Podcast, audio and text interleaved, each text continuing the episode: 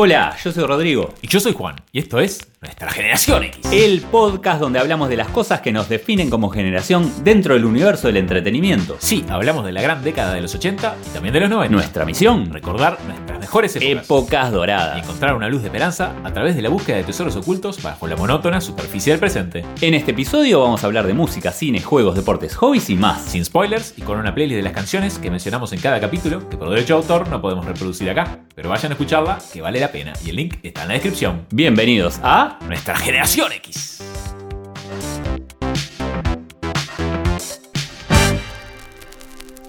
Hola Juan, ¿cómo estás? ¿Cómo estás, Rodrigo? Muy bien y Excelente. muy contento. Sí, Tenemos nuestra tercer banda invitada. excelente. Qué lindo que es esto, ¿no? Sí, sí, sí, sí. Desde que arrancamos con la idea del podcast quisimos hacer esta gira musical por América de bandas que vale la pena promocionar, pero que participen los protagonistas, mucho mejor, ¿no? Escuchar las voces de ellos mismos y, bueno, como siempre queremos que nos cuenten alguna anécdota divertido, Es buenísimo. es buenísimo. Porque nos parece que lo van a disfrutar más. Además, seguimos acompañados por nuestro sponsor y colaborador, Odin Ideas. Claro. Para llegar a mayor cantidad de gente y ampliar la familia de nuestra generación X. Eso mismo. Por más información, Odinideas.com, inteligencia artificial para potenciar tu negocio. Machine Learning, ciencia de datos. Música retro. Música retro, ¿qué traemos hoy? Christopher Cross. Muy buena. Fue un músico que tuvo una carrera tan corta y tan meteórica que pareció que se hubiera tragado la tierra. Yo creo que en parte se debió a que la música que hizo fue justo en un momento de cambio. Sí. Porque su música suena mucho a los 70s y creo que agarró justo la cresta de la última ola antes de que reventara ese cambio de estilo que vino enseguida en los 80. Sí, sí, sí, sí, sí, es cierto. Christopher Cross, nacido como Christopher Charles Geppert el 3 de mayo de 1951, es un compositor estadounidense de San Antonio, Texas. Empezó de niño tocando la batería y cantando, pero de a poco se dio cuenta que quería estar al frente del escenario, por lo que a los 16 años cambia la guitarra y la armónica para poder componer canciones. Empezó tocando en una banda de covers llamada Flash, que no tiene nada que ver con otra banda inglesa del mismo nombre, antes de firmar contrato con Warner Bros. en 1978. Con esta banda abrió varios shows para Led Zeppelin en los 70s. Uh. En una entrevista dice estar muy influenciado por Billy Gibbons, guitarrista y líder de ZZ Top. Es que a pesar de que es muy conocido por varios éxitos en los años 80, es muy buen guitarrista. Sí, sí, sí, sí, muy bueno. Mirá, lo llevó a estar invitado a formar parte de bandas con otros músicos bastante populares. Sí, por ejemplo, reemplazó con 19 años a Richie Blackmore, nada más y nada menos, guitarrista de? Deep Purple. Que se había enfermado antes de un show. Sí, para tocar con la banda en San Antonio, Texas, en 1970. La banda quedó muy conforme con su desempeño y bueno, felicitado por Richie Blackmore, no es fácil. ¿Y qué te parece? Uno de los mejores guitarristas de todos los tiempos. Sí. Su primer álbum, Christopher Cross, sale en 1979. Incluía Sailing, que fue el número uno en el US Hot 100, Ride Like the Wind, que salió número dos al mismo tiempo en el US Top Hot 100, y Never Be the Same, también número uno en el chart de adulto contemporáneo. Gracias a esta popularidad casi inmediata con este álbum fue nominado a varios Grammy Awards, ganando 5 en 1981. De hecho, fue el primer artista en la historia de los premios en ganar en las cuatro categorías principales en una misma ceremonia. Los cuatro grandes, grabación del año, álbum del año, canción del año y mejor artista nuevo, sacando del medio a grandes como Billy Joel, Barbara Streisand, Pink Floyd y el mismísimo Frank Sinatra. Uh, The Voice. Esto no fue igualado hasta el año, atención, 2020. O sea, cuando Eilish poquito. sí, sí, ganó en las cuatro categorías. El otro Grammy que ganó ese año fue para mejor arreglo de acompañamiento para vocalista. Muy bueno. Su segundo álbum, Another Page, de 1983, tenía éxitos como All Right y Think of Laura. Y All Right fue usada en los torneos de la NCAA de 1983, mientras que Think of Laura apareció en la serie de ABC General Hospital. También coescribió la canción para los Juegos Olímpicos de Los Ángeles en 1984, A Chance for Heaven. Impresionante. A partir de 1984, Christopher Cross empezó un descenso rápido en popularidad, lo que decías vos, ¿no? Sí, sí, pasó un poco de moda. Sí, algunos dicen que cuando la cadena MTV empezó a dominar el mundo musical, el estilo que él tocaba, adulto contemporáneo, no estaba dentro de los parámetros No. de la cadena. ¿no? lo que fue, diferente. sí, sí, lo- eso, eh, viste que fue aprovechado por, bueno, ¿quién aprovechó a MTV? Durán Durán. Todos los que hacían los videoclips. Durán Durán que fue uno de los que más hizo videoclips en esa época. Sus dos siguientes álbums, Every Turn of the World de 1985 y Back of My Mind de 1988, no produjeron ningún hit para el top 40 ni registró ningún disco de oro ni platino. fueron sus últimos álbumes grabados con Warner Bros. A partir de aquí, definitivamente perdió popularidad. Sí. Y bueno, vamos a comentar un poco lo que, lo que siguió grabando en los años. Sí, sí, que igual es prolífico. Grabó cuatro álbumes más, Rendezvous en 1993, Window en 1995, Walking in Avalon en el 98, Red Room en el 2000, que aunque tuvieron buenas críticas, ni se acercaron obviamente al éxito que tuvo en su momento. Claro. Todos con el sello CMC. A partir del año 2000 saca su primer Very Best Of en 2002 y recién en 2007 saca un nuevo álbum llamado A Christopher Cross Christmas con motivos navideños, un álbum de sus hits en forma acústica llamado The Café Carlisle Sessions, nuevo álbum navideño Christmas Time is Here, Doctor Fate en 2011, A Night in Paris, un disco doble en 2013. Todos estos salieron con el sello Ear. Sus dos últimos álbums, Secret Ladder en 2014 y Take Me As I Am del 2017, salieron con su sello propio, Christopher Cross Records. Lo último del artista, a finales del 2019 hizo un tour con varios músicos de renombre como Jason Sheff de la banda Chicago o Mickey Dolenz de los Monkeys. En total ganó 5 Grammys en 1980, un Oscar de la Academia y un Golden Globe Award por Arthur Steam en 1981 y un ASCAP Film and Television Music Award en 1981 por esta misma canción. Impresionante. Algunas curiosidades más. Cross contribuyó a los coros del hit de 1985 de David Lee Roth, California Girls. Muy buen tema, ¿no? Sí. Junto con Carl Wilson de los Beach Boys, que eran muy amigos y además gran influencia en su forma de cantar. Sí, y a pesar de no aparecer en los charts, su participación en discos de otros artistas es vasta. sí, sí. Ha colaborado con músicos de la talla, escucha, Eric Johnson, Frank Zappa, Brian Wilson, Donna Summer, Larry Carlton, Rod Stewart, Alan Parsons, Richard Clayderman, Puff Daddy, Quincy Jones. Sigo, Olivia Newton-John, Dionne Warwick, Barry Manilow, The Beach Boys, The Hollies, America, Cool and the Gang, NSYNC, Maroon 5 y muchísimos más. Y antes de pasar a la playlist, una anécdota que cuenta Cross. Es que estando en un aeropuerto por subir un avión, la chica que le toma el boarding pass lee su nombre y le dice, Christopher Cross. Hay un cantante que se llamaba así. Falleció, pero era un gran cantante. Y él le dice, ah, ¿y cuándo falleció? Y la mujer le responde, hace unos años, pero tenía una hermosa voz y amaba su música. Muy bizarro. A mí me llama la atención cómo un cantante con tanto éxito bajó tan rápido, ¿no? Como Mm. que estuvo en el momento preciso antes de, de- Sí. de desaparecer. Fue increíble, ¿no? sí, sí.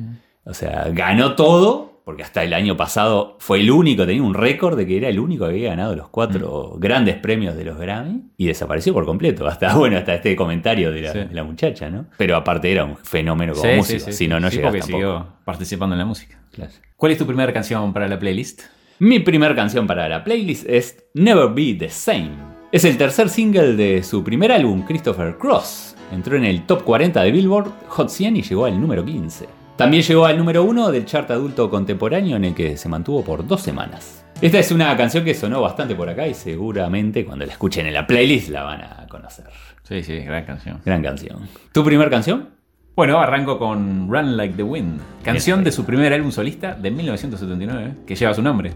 Me gusta mucho esta canción porque suena bien 70s. Se transmite esa urgencia que expresa la letra, yendo como el viento. Rápida, ¿no? Sí, sí, sí, sí. Bueno. Esta canción surge de improvisar sobre la canción 1985 de Paul McCartney en su época de Wings. Antes de lanzar su carrera solista, Cross lideraba una banda de covers y como tenía que repetir muchas canciones cada noche, se divertían estirándolas. Y una noche se le ocurrió un coro para interactuar con el público y a la gente le gustó mucho y hoy es el famoso coro de Run Like the Wind. En una noche. Sí.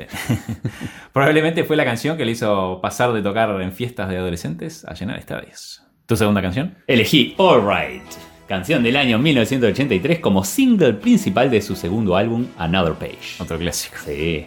Esta canción, como ya comentamos, fue usada para los highlights o las mejores jugadas de los torneos de la NCAA, que es los torneos de la Asociación de Universidades en Estados Unidos. Aparecen en la canción varios artistas importantes invitados como Michael McDonald de los Doobie Brothers, Paulinho da Costa, es nombrado uno de los mejores percusionistas de la historia. Trabajó con Michael Jackson y Madonna, imagínate. Y algunos músicos de Toto. Mm, En esa época estaban. Estaban por todos Estaban por lados. todos ¿no? lados. Sí. ¿Tu segunda canción? Arthur's Theme, canción compuesta por Burt Bacharach, Carol Bayer Sager, Christopher Cross y Peter Allen, especialmente para la película Arthur de 1981. Muy buena. Ganó en 1982 el Oscar a la mejor canción original. Probablemente una de sus mejores canciones y el punto más alto de su carrera, al menos en términos de fama. Sí, sí. Apareció cantando en todos los programas de televisión, acompañado por músicos famosos y estrellas de Hollywood. Y la verdad que fue lindo volver a escucharlo a Christopher Cross. Sí. Que yo realmente no lo tenía muy en cuenta Pero las canciones las conocía todas. Todas. Sí, Sí, sí, sí. Incluso escuchamos Sailing, que la dejamos fuera de la playlist, que es otro canción. Gran tema de los años Romántico. 80. Tesoros del presente. Ahora sí, desde Asunción del Paraguay, Cachiporros. Me encantó esta banda. Sí. Y además, ya me gustó esto de armar las valijas musicales por América. Próximamente, Juan, ¿España? No estaría nada mal. No estaría nada mal, ¿no? Hola amigos, hola amigas, soy Chirola de los Cachiporros de Paraguay. Un saludo hasta Uruguay, los extrañamos mucho a ustedes y a su hermoso país. Cachiporros es una banda originaria de Paraguay, nacida en el año 2006 en Asunción, año en que lanzan su primer EP. Grabaron un demo de canciones que ya tenían y sin esperarlo son un éxito. Y de ahí más no han parado de tener pedidos para tocar. Según el cantante, era fresco, era polémico, era nacional. Al día de hoy cuentan con seis discos de estudio y han hecho giras por varios países de Latinoamérica, España y los Estados Unidos. La banda está integrada por Roberto Ruiz Díaz, El Chirola, Julio Troche, Pela, Fernando Peirat, Pibes, Rodrigo Ojeda, Yuka, Gustavo Gómez, Gómez, Edgar Aquino Wicket, y Diego Mieres. El Perro. Por el tipo de música que hacen, han tocado para todo tipo de personas, desde el gángster de Ciudad del Este, el político, las fiestas más chetas y el público más humilde. Sus tres primeros discos fueron producidos por Martín Lorenzo y Mariano Franceschelli de Los Auténticos Decadentes, Mm. y los dos siguientes producidos por Matías Méndez. El último disco de 2020 es producido por Héctor Castillo. Todos editados bajo su sello propio Cuatro Cacho Records, que fundaron en el 2007. Originalmente se llamaban ND Cachiporros y es reconocida como una de las bandas más caras de Paraguay. Como músico, Juan, esto de tener tu propio sello discográfico está bueno, ¿no? Sí, sí, está, está bueno. Es un trabajo extra, ¿no? Me imagino. Pero te da la libertad de hacer lo que quieras con tus canciones. Claro. Su primer disco, Guaraní Cool, del año 2007, cuenta con la participación de Cucho Parisi y Martín Lorenzo de Los Auténticos Decadentes, producto de la amistad que surge con los productores de la banda. Y en 2008 lanzan Cachiporros, con la participación de Sebastián Paradisi de Los Cafres y Bolsa González de Papo Blues. Papo Blues. Además representan a Paraguay en el Festival Música de las Américas. Y en el 2010 sale el tercer álbum Cachiporros 3D, que empiezan a editar en México DF. Participan Goy Caramelo, de Caramelo Santo, y Joaquín Levington, de Turf. En el 2012 sale Señor Pombero, participando como invitados especiales Gustavo Cordera y Emiliano Branchiari de No Te Va a Gustar. Participando posteriormente en el año 2013 del Festival Vive Latino 2013. Hasta Señor Pombero la banda era una, y como ellos decían, a partir de ese disco empezó a cambiar todo. Sí, ellos decían que, bueno, eh, era un cambio medio arriesgado porque podían perder público y bueno, fue una decisión arriesgada, digamos. Sí, sí, pero bueno, la intención era darle otra dimensión a la banda, ¿no? Claro. No querían seguir repitiendo la misma fórmula, porque se dieron cuenta que se podía hablar de otras cosas. Su quinto álbum, llamado Siente el Movimiento del año 2014, los posiciona como una de las bandas más populares del Paraguay. Y esto los impulsa a una gira nacional e internacional, denominada Los Ojos Rojos Tour en el 2015, del que sacan un álbum con grabaciones en vivo en el 2016. Sí, es un disco muy recomendable Mm. para conocer a la banda y bueno, tiene unos temas que están buenísimos, Bandida, Chapirona.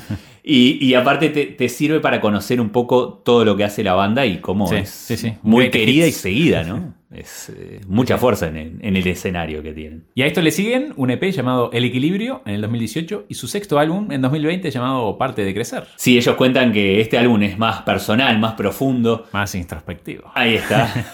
que bueno, que tanto las buenas experiencias como las malas fueron parte de crecer, ¿no? La grabación se hizo en el estudio Sonic Ranch, ubicado en el medio del desierto de Texas. Sí, se puede ver en algún videoclip. Sí, está muy bueno. buenas está muy bueno.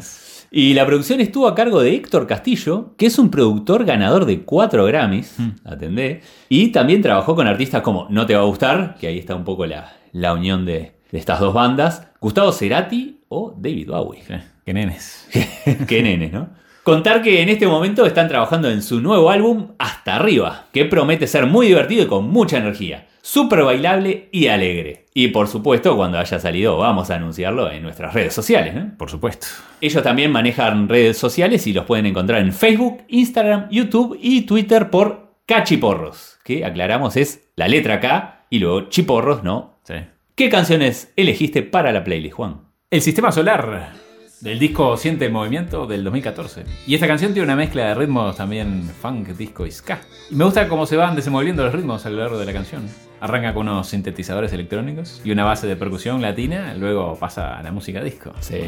Pero vamos a escuchar a ver qué nos cuentan ellos. La canción El Sistema Solar pertenece al disco Siente el Movimiento. Es una canción especial para nosotros porque de alguna manera rompe un lado super pop que teníamos también ahí archivado, esperando el momento.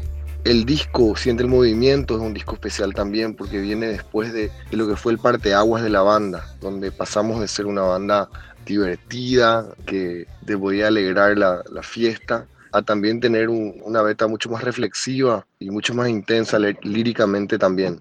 El sistema solar tiene una versión súper especial que fue grabada en vivo por nuestros 10 años en una gira que se denominó Los Ojos Rojos Tour. Y lo que salió de esa gira, bueno, fue aparte de, de un material en vivo, también fue el videoclip de esta canción que realmente refleja un poco ese momento histórico para nosotros de poder juntar casi 20.000 personas en Asunción, en la capital, cerca de la costanera de Asunción. Sí, ahí vemos como comenta lo que vos decías, ¿no? Del cambio. El cambio de una banda, sí, más popular, digamos, a algo más, más reflexivo. ¿no? Sí. ¿Tu primera canción? Bueno, elegí cada día del disco Señor Pombero del año 2012 a dúo con Emiliano Branchiari, mm. de No Te Va a Gustar. Es un reggae ska, que como ya sabes, me encanta el género, pero escuchemos lo que nos tiene para decir su cantante. La canción Cada Día pertenece al álbum Señor Pombero. Es una de las canciones más escuchadas en streaming hasta ahora y cuenta con la participación especial de Emi Branchiari de No Te Va a Gustar. Con los Note nos une una amistad ya de años. Hemos compartido escenarios y camerines desde Paraguay hasta México y la verdad que son muy queridos para nosotros. En aquel momento todavía por ahí no éramos tan amigos y nos enteramos, bueno, el productor del álbum Señor Bombero había sido Chávez, que unos años antes había producido El Camino Más Largo, que no te va a gustar, y tenía una muy buena relación todavía ahí con los chicos. Entonces surgió la invitación y a través de Chávez que conversó con Emi también, ellos andaban cerca de Asunción, creo que tocaban en Formosa, hacia la frontera de Paraguay. Entonces aprovechando eso y sabiendo que estaban por ahí, conversando con ellos, fuimos con Germán, con el manager, y ahí filmamos la parte de Emi en el, digamos, en un espacio del lobby del hotel. Fuimos con, con el camarógrafo, con todo lo que había que hacer, hicimos la parte, pusimos el fondo verde y así fue como capturamos a él en el videoclip en aquellas épocas. Y qué bueno que quedó el videoclip. ¿Cómo viste estas cosas que no se saben? Porque uno dice, qué bien que quedó este videoclip. Y bueno, ahí él cuenta ahí todo lo que tuvieron que, hacer para que saliera así, ¿no? Eso es lo, lindo de tener estas, estas anécdotas, ¿no? Tu segunda canción. Nada es urgente, del disco Parte de Crecer del 2020, que es una buena combinación de rock, reggae y funk y cumbia. Excelente para hacer ruta. Estrofa sobre una base de reggae y un estribillo pop muy pegadizo. Y me gusta mucho cómo vuelve del estribillo, que tensiona ahí liberando con el riff de los vientos sobre esa base de reggae. Muy, muy buena. Muy bueno, muy buen tema. Y vamos a escuchar a ver qué nos cuentan. Dale. Nada es urgente, cuyo estribillo de alguna manera da nombre al álbum Parte de Crecer, que fue grabado en Sonic Ranch en Texas, en el desierto, en la frontera entre Estados Unidos y México. Una experiencia inolvidable realmente como banda de alguna manera también involucra a las No Te Va a Gustar, ya que el productor fue Héctor Castillo, que es el actual productor de los últimos dos álbums y el acústico de los Note también. En aquella oportunidad habían venido a Paraguay a tocar a un festival en plena producción o preproducción de su disco. Ahí pudimos conocer a Héctor y quedamos a empezar a trabajar y empezamos a trabajar en un álbum bastante diferente a lo que habíamos hecho antes. El concepto también era encerrarnos un poco como banda a hacer sonar un álbum directo en el estudio. Entonces hicimos ese viaje con él, que es inolvidable. Esa canción fue compuesta en, México, en una playa que se llamaba San Pancho, en la Riviera Nayarit. Casualmente era el cambio del, portal de la era Acuario, por eso la canción también hablaba de un portal. Una canción sumamente especial para nosotros, marca otro, otro comienzo totalmente. Y bueno, todo dicho. ¿Tu segunda canción? Elegí Jugar con Fuego, otro tema acá que me encantan, ya sabes. Y bueno, vamos a ver qué nos cuenta Chirola de este tema. Y finalmente Jugar con Fuego. Jugar con Fuego de alguna manera es la canción más, más power del disco, parte de Crecer. Cuenta con la participación de Randy de Molotov, que también es muy amigo de la banda. Y aparte eleva e impulsa muchísimo la rola también, la canción. A él lo grabé en mi casa, en Asunción, en una visita, que él viene bastante a Paraguay, porque tiene familia aquí también. Eh, en una de esas, mostrándole la canción, se nos ocurrió que podía participar y que su parte debería ser en su idioma nativo, en, inglés. Así que eso tiene especial la canción. también la última vez que estuvimos tocando en vivo fue la primera vez que tocamos ese tema. Tocando en vivo fuera de Paraguay, cantamos en el Cosquín Rock de Córdoba y ahí también filmamos el video y fue la primera vez que cantamos el tema y fue la primera vez que participó Randy con nosotros también en el escenario. Y todo eso está capturado en el videoclip de la canción, Jugar con Fuego. Aparte agregar que es muy buen videoclip, Sí. una fuerza tremenda en sí. Muchos de los videoclips que ellos tienen están muy bien hechos, Sí, sí, muy bien sí, grabados, una calidad impresionante. Y bueno, no queda más que agradecer a Gaby Vidal, a Jess Rivas, la encargada de comunicaciones de la banda, Germán Lesme, que es el manager, y bueno, a Roberto Ruiz Díaz, el Chirola, cantante, y por supuesto a todo Cachiporros Sí, sí. Muy buena onda. por la, gracias. La muy buena onda que tuvieron y ser parte de nuestra generación X. Sí. No, y lo importante de todo esto es que vayan a conocer la banda, ¿no? Claro, De eso se trata. de eso se trata. A De- los que no la conozcan, ¿no? En Claro, Paraguay la conocen sí. todos. Estamos hablando del resto de, Sí. de América, a los lugares que ellos no, capaz que no llegaron. Sí. Pero no, en Paraguay sí, la conocen todos. Eh, así que Juan, Bueno, vayan a escuchar la playlist que vale la pena. Hobbies y deportes retro. Deporte retro. Hoy traemos uno que es y ha sido un deporte que ha entretenido a todas las clases sociales. el billar. Excelente. A mí me encanta. Sí. Y vamos a ver que tiene un montón de datos muy interesantes. Pero antes de empezar, comentar de que existen tres grandes categorías. El billar francés, el pool y el snooker. Hoy vamos a hablar del billar francés. Bien aclarado. Es de origen desconocido y hay varias teorías sobre sus inicios. Como que Cleopatra era aficionada a este juego que se practicaba en el suelo y era más parecido al croquet. Incluso en la antigua Grecia hay documentos que hablan del billar también. Más adelante existe una mención en 1429 en Francia. Lo cierto es que la primera mesa de billar de la que se tiene registro es la fábrica Henry de Vigne, un ebanista de la corte de Luis XI de Francia, ya que de esta manera el billar, como se lo conocía, podía practicarse de forma más cómoda. La construye en 1510 y era una mesa rectangular, plana y cubierta de fieltro, medía 2,44 por 1,33 y 76 centímetros de altura. ¿Sabes por qué es verde el fieltro de la mesa? Contanos. Porque como originalmente se jugaba sobre pasto, Claro, bueno, la idea era seguir la tradición. Bien ahí, bien ahí. Durante su cautiverio, escucha esto, María Estuardo, reina de Escocia, se quejaba de que habían quitado de su celda la mesa de billar. Oh, Pobre. Y en 1576, cuando es decapitada, su cuerpo es envuelto en el paño de su propia mesa. no. Ahora cada vez que juegue voy a ver la, la cabeza de María, pobre.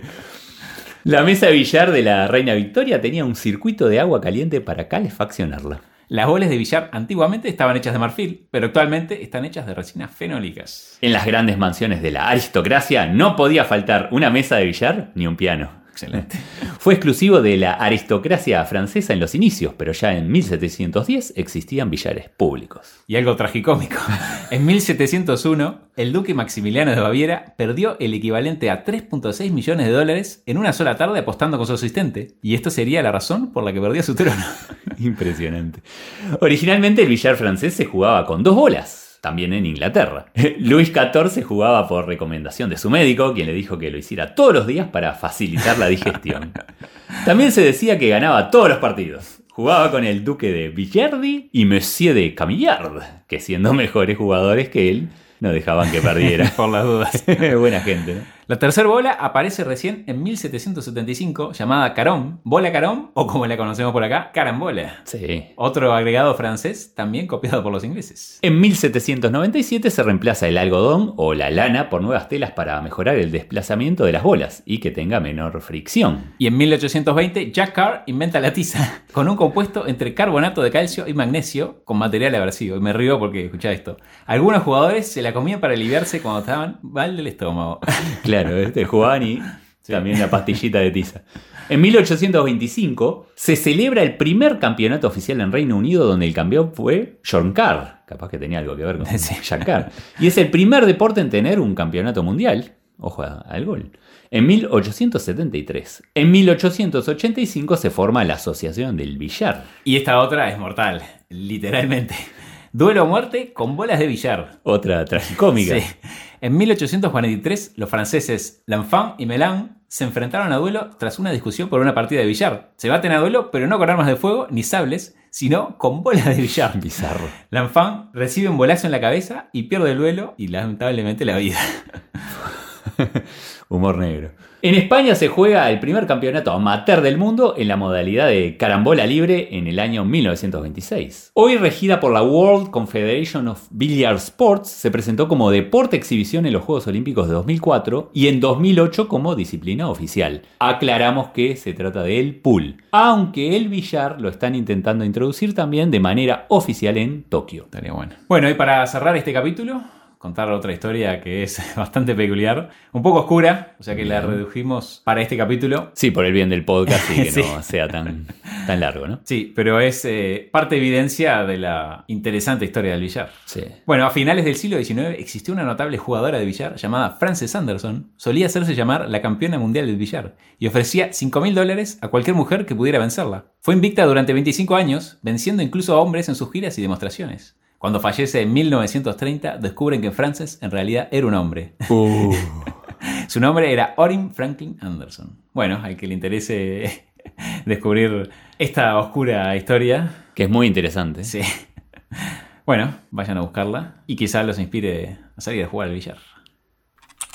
Tesoros del presente. Deporte nuevo. ¿Qué tenemos hoy? Bungee jumping o puenting o puentismo. Deporte que viviendo en Costa Rica me dije, lo tengo que hacer. no lo hice en ese momento y ahora, bueno, estoy con dudas. Viste que cuando las cosas nos convencemos de hacerlas, hay que hacerlas, ¿no? Sí, y cuando no las hacemos, por algo es también. Sí, es cierto. Se le llama bungee jumping o puentismo a la actividad en la que una persona salta desde una gran altura mientras está atada a una cuerda elástica desde los tobillos o el torso. La plataforma de salto generalmente está ubicada sobre una estructura alta como un edificio, una grúa, un puente o un acantilado. También es posible saltar desde un avión, un globo aerostático o un helicóptero. Cuando la persona salta, la cuerda se estira y el saltador vuelve a volar hacia atrás mientras la cuerda retrocede. La palabra bungee viene de un dialecto inglés y se usa para referirse a las gomas de borrar, pero hoy se le llama así a los elásticos que se usan para atar el equipaje. Los primeros saltos atados que se conocen son los llamados buceos en tierra, y es originario de la isla de Pentecostés en Vanuatu, en el Pacífico Sur. Es un antiguo ritual en que los jóvenes saltan desde altas plataformas de madera con enredaderas atadas a los tobillos Otra como locura. prueba de su coraje y paso a la edad adulta. La altura es considerable, son 30 metros. No sé si los viste. Yo vi Sí, los sí, sí. videos que están en YouTube. Increíble. Y acá no hay resorte ni nada, ¿no? No, Van no. y se dan de cara contra el suelo.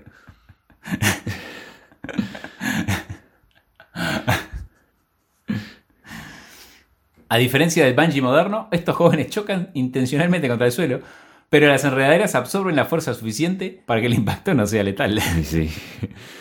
El buceo de tierra es registrado por un programa de la BBC, el cual inspira a un joven llamado Chris Baker, un inglés, a usar las cuerdas elásticas como entretenimiento. David Kirk, miembro de un club de deportes extremos, da el primer salto hacia lo desconocido la mañana del 1 de abril de 1979. Los miembros del club son arrestados poco después, pero continúan con los saltos en Estados Unidos, difundiendo el concepto del bungee jumping por todo el mundo. El bungee comercial comienza con el neozelandés Alan John Hackett, quien hace su primer salto desde el puente Green Height de Auckland en 1986. Durante los años siguientes, realiza saltos desde puentes y otras estructuras, incluida la Torre Eiffel, generando interés del público y abriendo el primer sitio comercial permanente de bungee del mundo en Queenstown en el año 88. Este salto se encuentra en el Kawarau Bridge, que es un punto turístico histórico del país. Es un salto de 43 metros de altura y tiene la particularidad que podés tocar, mojarte o hasta sumergirte en el agua. Muy bueno.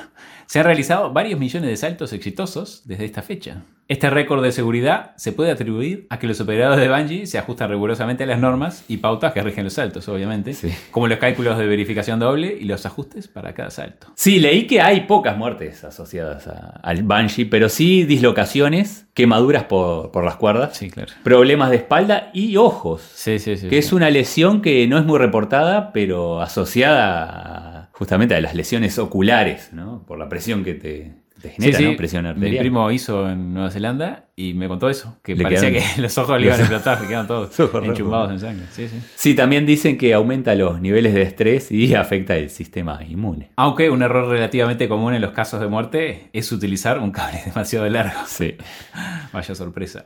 Los accidentes en los que los participantes se soltaron llevaron a muchos operadores comerciales a usar un arnés al torso. Claro. Aunque solo sea como respaldo para el agarre de los tobillos. Salgamos un poco de, de lo negativo, ¿no? y contemos algunas curiosidades más. Sí, el salto comercial a mayor altura fue en el Macau Tower en China. Son entre 4 y 5 segundos de caída libre, alcanzando velocidades de hasta 200 kilómetros por hora. Se hizo también una cuerda de bungee jump con condones o preservativos en Sudáfrica. Se usaron más de 18.000 condones atados para prevenir la caída de 30 metros de altura. También aparecieron un par de modalidades nuevas. Los fanáticos del fitness inventaron el bungee running, que es correr con un elástico atado que te tira hacia atrás y que se puede ver en juegos inflables para niños. Sí, está muy divertido eso. El reverse bungee, que es una silla para una o dos personas, la cual está atada a un elástico de dos postes de gran altura. Uno se sienta y el elástico en realidad te lanza hacia arriba, para luego rebotar y bajar, y se ve también en los parques de niños de camas elásticas. Bueno, y para terminar, el salto realizado por la persona más longeva fue en Blaukrangs Bridge, en Sudáfrica. Fue un salto de 160 metros ejecutado por Morket. Tenía 96 años y dijo que lo hizo por la emoción y para sacarse el miedo.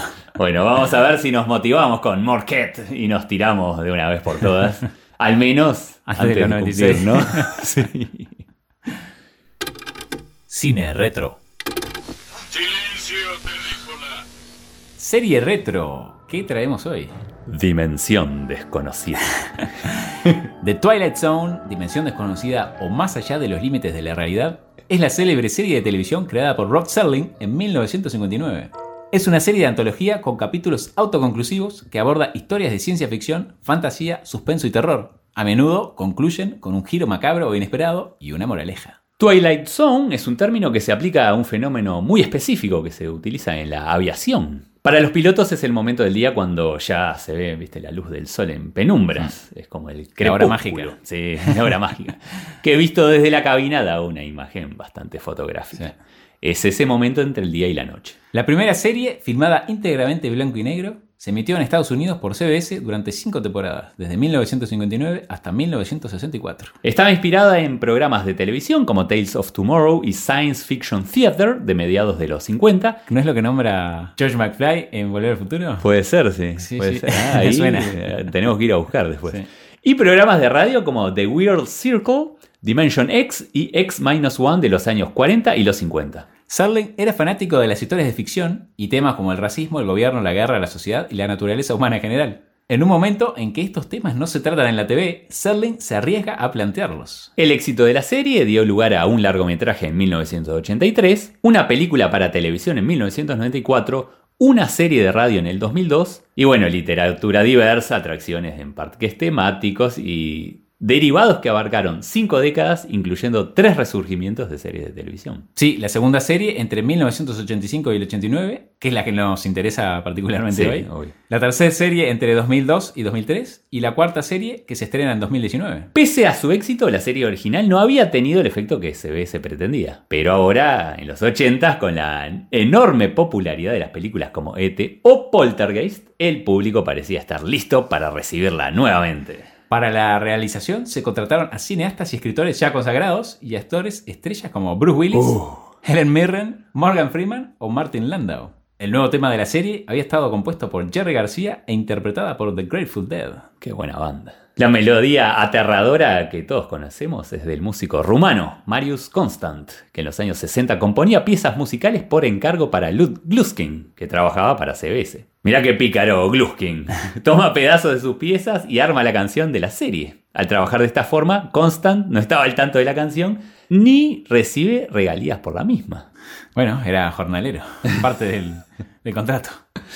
Esta segunda etapa de Dimensión Desconocida se emitió durante tres temporadas y a diferencia de la primera, que solo incluía una historia por episodio, en esta ocasión se incluyen dos a tres historias diferentes por episodio. La primera temporada se estrena la noche del 27 de septiembre de 1985 con adaptaciones de cuentos de, mira estos nombres, Harlan Ellison, Greg Bear, Ray Bradbury, Arthur C. Clarke, Robert McCammon y Stephen King. La segunda temporada comienza en 1986 con episodios de una hora, pero se suspende poco después. Para la tercera temporada, de 1988 al 89, CBS reemplaza el equipo de producción original y lanza episodios de 22 minutos para poder venderla mejor. TV Guide clasificó la serie original en el puesto número 5 en su lista de 2013 de los 60 mejores programas de todos los tiempos. Y en el puesto número 4 en su lista de los 60 mejores dramas. Y contemos algunas perlitas de este recuerdo retro. Si eras un escritor amateur o fanático del show en los 60s, podías mandar un guion para ser considerado como episodio. Se mandaron 14.000. Serling leyó solo 500, pero ninguno fue usado. Luego diría que solo dos eran buenos, pero no estaban dentro del formato del programa. Siempre se caracterizó por ser una serie que congregó actores importantes, como ya vimos en la década de los 80. Sí. Pero la primera temporada, por ejemplo, participan, mirá, William Shatner, de Star Trek y bueno, Sí. varias películas, Leonard Nimoy, señor Spock, Charles Bronson, Burt Charles. Reynolds, uh, Robert Redford, Robert Duvall o Mickey Rooney. Todos unos grandes. Todos grandes. Los asientos atrás de los triángulos de seguridad en los aviones son llamados el asiento de William Shatner y es tomado de uno de los episodios de la primera temporada de La Dimensión Desconocida, ya que desde ese asiento se tiene la mejor vista del ala del avión.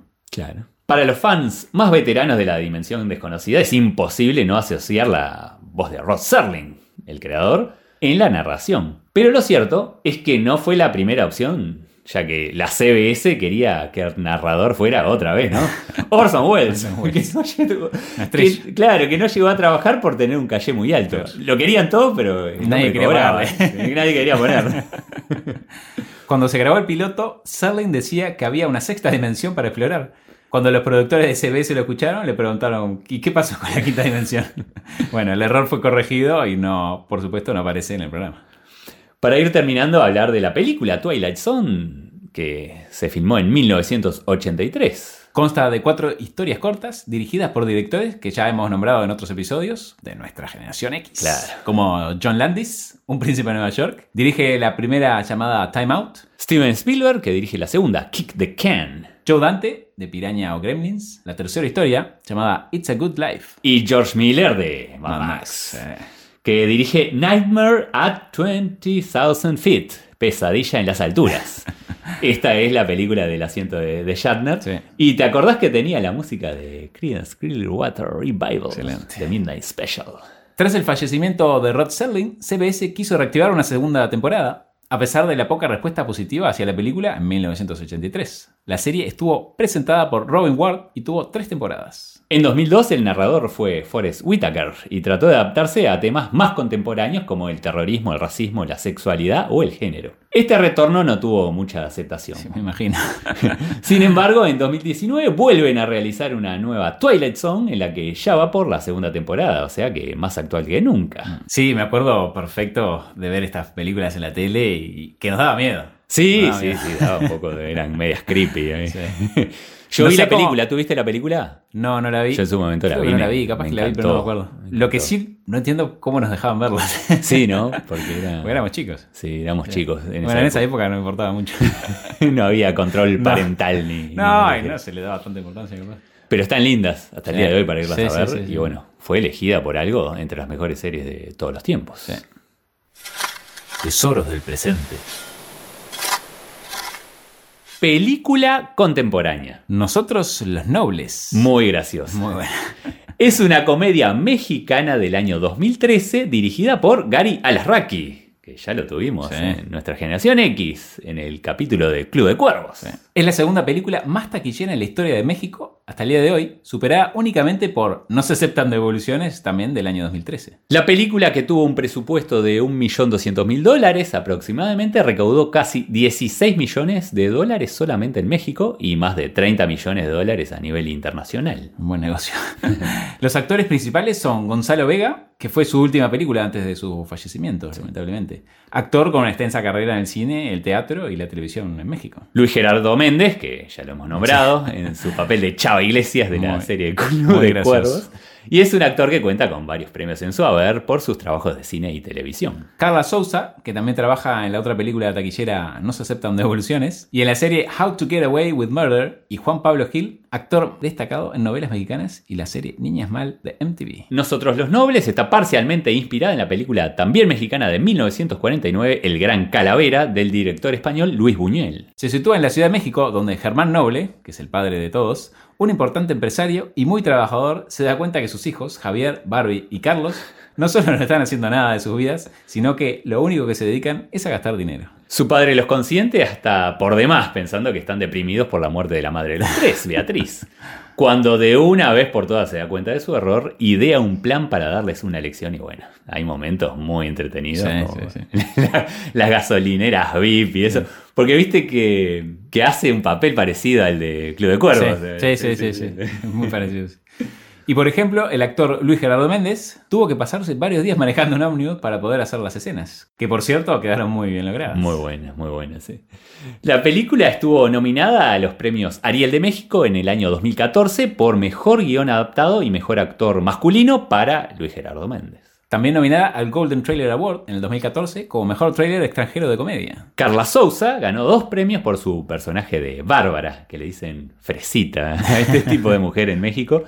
Mejor actriz en el festival Pantalla de Cristal de 2013 y Diosa de Plata, mejor actriz en 2014. Y escucha esto, gracias al éxito de la película se han hecho varios remakes. En Italia se le llamó Belly di Papá y se estrenó en 2015. En Colombia en el 2016 y se le llamó Malcriados. Pero además se espera una versión brasileña, una china, una india, una española, una francesa, una estadounidense y hasta una coreana. Y sí. El productor de la película, Leonardo Simbrón, dijo que hay interés en hacer una segunda parte. Porque, claro, ¿te gustó la película? Sí. A mí me encantó. Sí, sí, sí, muy buena, muy graciosa. Sí, yo escuché a un muchacho mexicano en otro podcast eh, la queja de que el cine mexicano pasa retratando esa lucha entre ricos y pobres y que por eso no le gustó tanto la película. Yo creo que eso está pasando bueno, por toda Hispanoamérica, ¿no? Bueno, Eh, todas las comedias son así, ¿no? sí, un, poco, las- un poco así, ¿no? Las telenovelas. Y sí, pero la película es muy recomendable, es muy Mm. entretenida, la verdad a mí me encantó y bueno, se las dejamos abiertas para el público Sí. latinoamericano se entretenga con. Sí, sí, yo la recomiendo. Juegos retro. Juego de caja retro. El Club. Su nombre original es Cludo, que viene de clue, que quiere decir pista en inglés, y ludo, que significa yo juego en latín. Todavía se llama así en Inglaterra, Cludo. Clue o Cludo es un juego de mesa de estilo detectivesco desarrollado por Anthony Pratt y su esposa Elba en Birmingham, Inglaterra. Anthony, que era un músico muy talentoso para la época, tocaba el piano en hoteles y cruceros y fue durante la Segunda Guerra Mundial que se le ocurrió la idea de este juego. Sí, se inventó durante los ataques aéreos a Inglaterra. El inventor se refugió en su casa de Birmingham durante los ataques. Y en esas noches recordó los juegos de misterio y asesinato que jugaban algunos de sus clientes en conciertos privados. En ese momento, Raymond Chandler y Agatha Christie además eran muy populares. Su intención era que se jugara mientras estaban refugiados. Muy buena idea. Recordando que en sus épocas como músico de hotel, algunos de los entretenimientos que se ofrecían para los huéspedes eran juegos de misterio y asesinato que incluían a los propios huéspedes, así como actores, quienes sociabilizaban en una casa de campo y donde un cuerpo era encontrado. Gracias a pistas que se iban dejando a lo largo de la teatralización, los participantes debían averiguar quién era el asesino. Muy. Pratt entonces surge con la idea de Murder, que es como se llamaba originalmente. Además, ese juego tenía 10 personajes, 11 habitaciones y 9 armas. Ya estaba todo armado. Qué bueno que está eso de la teatralización. ¿no? Sí. Está muy bueno. Me hace acordar un poco a lo de los hombres lobo de Castor Negro, ¿no? Sí, Con toda sí, la- sí, sí. Interesante. la actuación. Interesante. El prototipo del club original de Anthony Pratt tenía armas como una bomba y una aguja hipodérmica. Conversó con un amigo cercano llamado Geoffrey Bull, que había inventado otro juego de caja llamado Buccaneer. Y este le presentó a Norma Watson, director de la empresa fabricante de juegos Waddingtons, quien lo aceptó inmediatamente. Le introdujo algunos cambios como el nombre, Cludo, pero no fue hasta 1949 cuando se pudo empezar a producir debido a la escasez de materiales por la Segunda Guerra Mundial, Obvio. obviamente. En 1953, Waddingtons habló con Anthony porque no estaban registrando buenas ventas en América. Y sin saber que el juego era un éxito en Estados Unidos, le ofrece un cheque de 5.000 libras que Anthony acepta. Al día de hoy serían unos 145 mil dólares para vender los derechos internacionales. Una ganga. Una ganga, ¿no? Anthony y Elba justo habían tenido una hija en ese momento y con esta suma de dinero iban a lograr poder vivir decentemente por el resto de sus vidas, como finalmente ocurrió. El juego entonces es adquirido por Parker Brothers, que le introdujo algunos cambios y le cambió el nombre a Clue. Pratt luego intenta crear algunos juegos pero sin éxito y en 1990, cuando se le pregunta sobre el club y sus regalías, no expresa ningún resentimiento por perderse una fortuna. Por el contrario, dice, fue muy divertido. Entonces, ¿por qué quejarse? Muere cuatro años después a la edad de 94. ¿Cómo se juega? El objetivo es descubrir cuál de los seis personajes asesinó al Sr. Black o Mr. Body. En qué sala de las nueve posibles y con qué arma entre seis diferentes. Y cuento a los personajes. Dale. Miss Scarlet, que es la señorita Escarlata Guamapola. El Colonel Mustard, que es el coronel Mostaza o Rubio. Miss White o señorita Blanca. Mr. Green, señor Verdi o Padre Pardo. Mrs. Peacock, la señora Pavo Real o Celeste. Y el profesor Plum, que es el profesor Moradillo o Mora. Las armas son el candelabro, la soga, el revólver, la llave francesa o inglesa, el tubo de sanitaria o la daga. Que eran, de verdad, versiones Sí, en miniatura, están divinas. sí. Las habitaciones son cocina, salón de baile, terraza o solarium, comedor, salón de billar, hmm, biblioteca, la sala, el hall y el estudio. Volvemos al billar. Sí. Qué interesante. Hay una carta por cada uno de los personajes, armas y habitaciones y se retira una de cada una para introducirlas en un sobre y que representan todo lo que hay que averiguar. El resto de las cartas se reparte y cada jugador, mediante pistas, debe intentar averiguar cuáles son las tres cartas que están en el sobre, lo que sería ganar el juego. Lo bueno, viste, es que uno puede hacer preguntas sobre tus mismas cartas Sí. para entreverar un poco a los Sí. contrarios. Y también hay unas libretitas para tomar las notas de detective. Excelente. Y contemos algunos datos más que trajimos. En 1990, en Inglaterra, Cluedo se hace programa de televisión, donde dos equipos de celebridades veían actores famosos como David McCallum, Tom Baker y Joanna Lumley actuar los personajes para dar las pistas. El programa duró cuatro temporadas. No solo en Inglaterra tenían una serie televisiva de juego, también la tenían en Australia, Alemania, Portugal y Suecia. Y en 1993, Peter De Pietro y Tom Kyodo de Manhattan Rep Company promovieron un campeonato mundial de Cluedo en la ciudad de Nueva York. Parte competencia y parte teatro. Los concursantes jugaban mientras interactuaban con actores vestidos como personajes de club. También se hizo una versión teatral. Club The Musical se estrenó en Baltimore en 1995. Se invitaba a los miembros de la audiencia a participar. Se realizó en más de 500 ciudades de todo el mundo. Y en 2008, Club se actualiza. El asesinato tiene lugar en una fiesta de celebridades. Dentro de las salas están un spa y un teatro. Y los personajes se modifican. Sí, claro, el coronel Mustard pasó de ser un militar a un ídolo del fútbol. El profesor Plum se convirtió en multimillonario de las .com. Y eliminan algunas de las armas para reemplazarlas por un trofeo, un hacha y un bate de béisbol. El original retro, que era ambientado en los años 20, todavía está disponible. Igualmente hay versiones de todo tipo, ¿no? Sí, Harry Potter. Los Simpsons, The. Twilight Zone, ¿eh? Volvemos. lo que se te ocurra. En 1999, Club fue incluido en el Salón de la Fama de Games Magazine. Imagínate. Es un excelente juego. Sí, sí, sí. Clásico. A, a mí me hubiera gustado jugarlo más seguido, pero ¿te acordás que no llegó cuando éramos chicos? No sí. tengo recuerdo de los juegos de muy niño. Llegó más de, de- de Sí, más grande, más grande, estábamos sí. más grande. Es un juego del 49, o sea, debía existir, pero acá no llegó. Demora un poco. Yo lo tengo por ahí guardado, voy a, voy a ver si lo Sí, si lo nosotros que teníamos también. Muy bueno. ¿Te acordás de la película Club de 1985? Me acuerdo, era... La que trabajaba Christopher Lloyd. Sí, Crimen por Muerte creo que se llamaba. No, esa es otra. Esa es la que trabaja Peter Sellers. Ah, mira. Y siempre me acuerdo de Lionel Twine. la veíamos mucho con mi hermano, nos gustaba.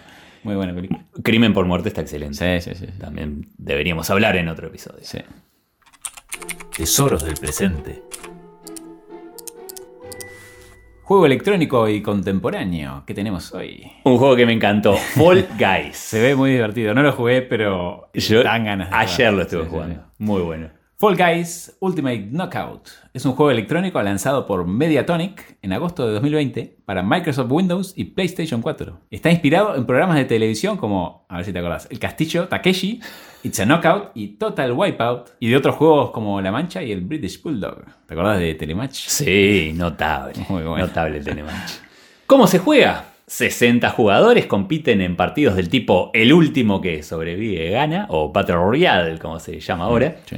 Los jugadores son una especie de jelly beans con patas y cabeza que corren y saltan para lograr llegar a la meta. El objetivo es calificar para rondas posteriores, completando cada uno de los minijuegos seleccionados al azar. Algunos de estos minijuegos implican correr hacia una meta al final del mapa, mientras que otros requieren de trabajo en equipo. En la ronda final, los pocos jugadores que quedan compiten en un minijuego aleatorio diseñado para pocos jugadores. El ganador del partido es el último jugador en pie y hay que aclarar que es un juego fácil que cualquiera puede jugar. Para permanecer fieles a los programas de juego en los que se inspiraron y diferenciarse de los juegos de disparos, se enfocaron en la variedad de retos. Al presentarle el juego de rondas, la empresa esperaba recrear la experiencia de estar en uno de estos programas de juego. Que el personaje estuviera metido adentro de un disfraz grande se hizo a propósito, porque no querían que fueran personajes atléticos como Ninja Warrior, ¿no? Y porque les parecía que chocarse y caerse era divertido. Sí. Lo lograron, está buenísimo. Hay que aclarar también que no es un juego gratuito. Antes del lanzamiento se anunció que el juego solamente sería gratuito para los miembros de PlayStation Plus. Bien. Durante el mes de lanzamiento. Me imagino que sos un miembro de PlayStation Plus. Por supuesto, por supuesto. El juego tuvo una muy buena recepción. El fin de semana antes del lanzamiento, en una jornada de prueba, Fall Guys se convirtió brevemente en el juego más visto en Twitch TV, la plataforma de Amazon que transmite juegos en vivo. Así como en el sexto juego de la distribuidora Steam más vendido, donde estaba disponible para prepedido. En las 24 horas posteriores al lanzamiento, el juego había traído a más de un millón y medio de jugadores. A menos de una semana de su lanzamiento, Devolver Digital anunció que el juego había vendido 2 millones de copias en Steam. Durante el primer día de lanzamiento, los servidores de Fall Guys se desbordaron debido a la popularidad. Obvio.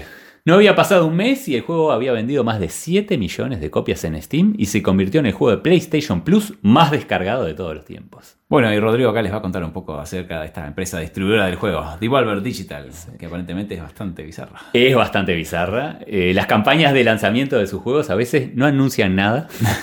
y en E3, eh, la Electronic Entertainment Expo del 2017, la presentación de la empresa incluyó disparos de armas de fuego, un falso anuncio de un método, mira esto, que tirando plata a la pantalla se podía comprar los juegos, y otro falso anuncio de acceso más temprano a la compra de juegos que todavía ni habían comenzado a producirse. Tremendo. Muy bizarro. También es una empresa de distribución de películas y utilizan, eh, bueno, el mismo enfoque para distribuir juegos y películas. Sí, es conocida también por otros juegos donde sobra la violencia. Por eso en este lo hicieron más Sí. light. Como Hotline Miami, que también Sí. lo, lo- lo juego y es una demencia, y My Friend Pedro. Y bueno, tenía que compensar un poco para sentirse mejor.